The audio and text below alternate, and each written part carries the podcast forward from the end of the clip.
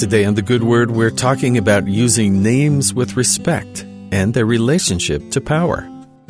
Because of the fear of attracting attention from a powerful being, the ancient Egyptians and Greeks would call their gods by various nicknames, describing their attributes without using their full name.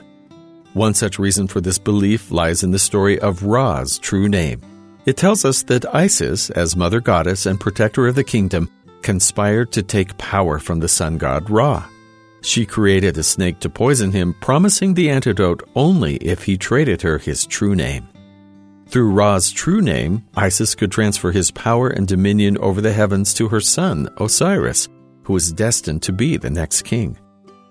The name she found was lost to time and never recorded in myth, but other stories in the pantheon confirm that her scheme worked. According to the Egyptians, the true name of a god was enough to strip someone of or give them power. The idea of a true name crops up in many practices and theories in magic, but other than that has no basis in the modern world. With hundreds of languages, there are just as many variations on the same nouns that we use to describe the world around us. The idea that words have power holds up, however. We, like our Father in heaven, can use our speech to affect the world around us with our choices for either good or evil determining our future. The Lord asks us to take care when we call on His name. The very act of asking for His guidance and presence has power. The very act of asking for His guidance and presence does have power.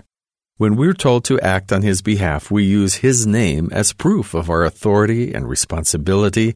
In Doctrine and Covenants, section 63, the Lord gives a reminder to His people of the care necessary when dealing with his works and his power.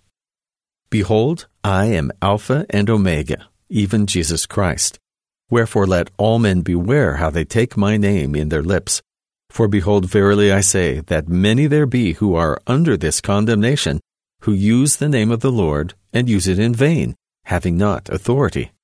Remember that that which cometh from above is sacred, and must be spoken with care and by constraint of the Spirit. And in this there is no condemnation, and ye receive the Spirit through prayer. Without this there remaineth condemnation. It's not a matter of vanity for the Lord, but instead a way of protecting us from our own pride. We in the church have to respect that which is sacred, or we may find ourselves in trouble with a power we don't really understand. The Lord isn't asking for Gnostic silence or forbidding us from speaking of Him, but He is asking that we are thoughtful when we speak His name and use it. The first of the Ten Commandments tells us we have only one God, and the second says not to use His name in vain. This can mean not profaning His name, yes, but also includes only acting in His name when we have the proper authority and the right intentions. We're given the opportunity to come to know our Creator and Savior through serving Him and His children, a process that makes us better and empowers us. In return, the Lord has asked for His due respect and our due devotion, an unfair trade in our favor. And that's the good word.